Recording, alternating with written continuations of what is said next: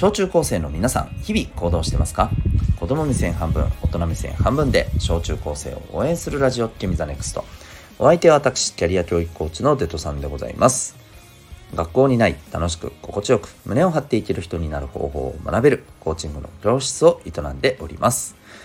この放送では目標、人間関係、成績、進路、エンタメなどを中心に日常のことから得られる学びを毎日お送りしております。今日はですね、えー、時々ある勉強に関する回でございます。えー、覚えることが苦手という方に向けたお話でございます。よろしくお願いします。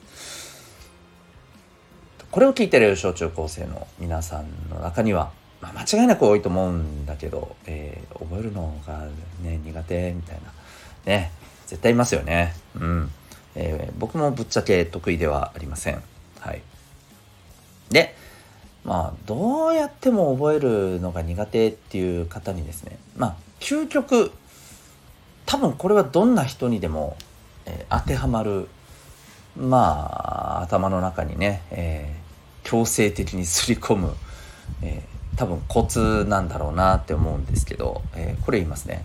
これ多分ですね毎日、え、そういう情報を浴びせられることです。要はうんそうだな例えば算数や数学ってさ公式とかあるわけじゃないですか。でその公式を覚えられないとかね、えー、言うんであればその公式をですねもう毎日の生活の中で、えー、自動的に、聞くとか、えー、目にするとかそういうこう仕組みを作っちゃえばいいんですよ。うん。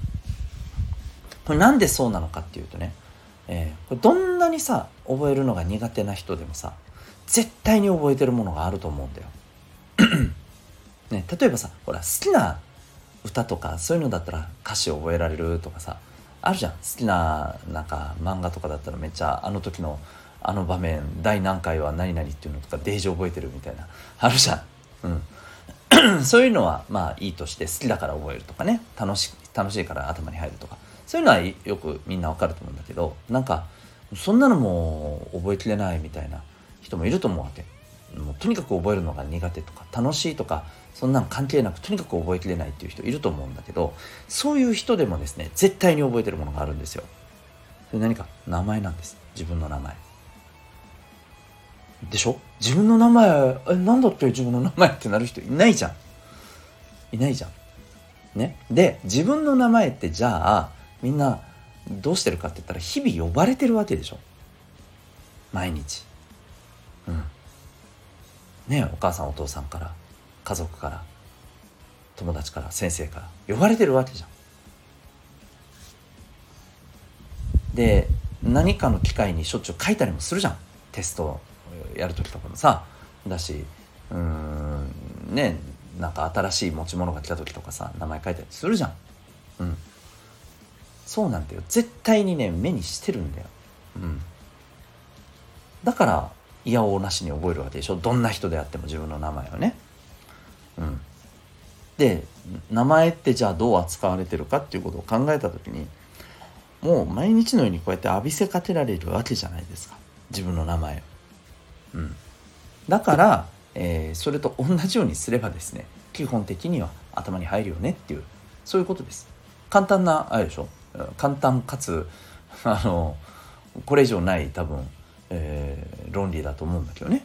うん、とするとどうやったって覚えきれませんだけど覚えなきゃならないんですっていう人はとにかく 自分の身の回りのものに書いて、うん、できるだけたくさん書いて自分が目にするものになんか貼っつけとくなりして嫌でもね見えるようにするあるいはねそれこそ家族にね協力してもらってとにかく毎朝1回これを言ってもらうとかね分かんないけど、まあ、それはまたね家族に負担を強いることになるからいやそんな難しいやってなるかもしれんけどね。まあまあ協力してくれるっていうんだったらそれはありじゃないですか、うん、そういうのの方がよっぽど頭に入ると思うんだよね。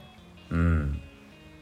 まあもちろんねこれが大量なものになってくるとさなんかほらねえー、英単語を50個ね1週間で覚えないといけないとかなるとまあちょっとこれはまたねあのなかなか難しいけどね。期間が短いとね。期間が短くて覚えないといけないのがたくさんいっぱいあるとかになるとちょっと難しくなるけど長期的に見て少しずつ少しずつ覚えていくっていうところであればねあのそれこそうん。なんか覚えたい単語をズダダッと書いたものをもうあちこちにねコピーしたらいいわけじゃんね。コンビニとかででもコピーできるじゃん普通にね。まあお家にプリンターある人だったらね。あの取ったものをね写メ取ったものをあの印刷できるじゃん。そんなのバリバリ貼ったらいいんですよ、うん、それだけでも全然違うと思います。はい。ということでねとにかく外から浴びせかけられる。これがね強制的に覚える多分究極の方法。誰にでも何、えー、て言うのかな。誰にでも通じる、うん、誰でも使える方法だと思います。はい。ということで暗記が苦手な人ちょっとこの辺のところを、えー、考えてみてはいかがでしょうか。ということで今日はですね、えー、時々ある勉強会でございます、えー、暗記が苦手という人のために、えーね、これだったら誰にでもね使える方法じゃないかなということでご紹介させていただきました。あなたは今日この放送を聞いてどんな行動を起こしますか？それではまた明日学びようき一日を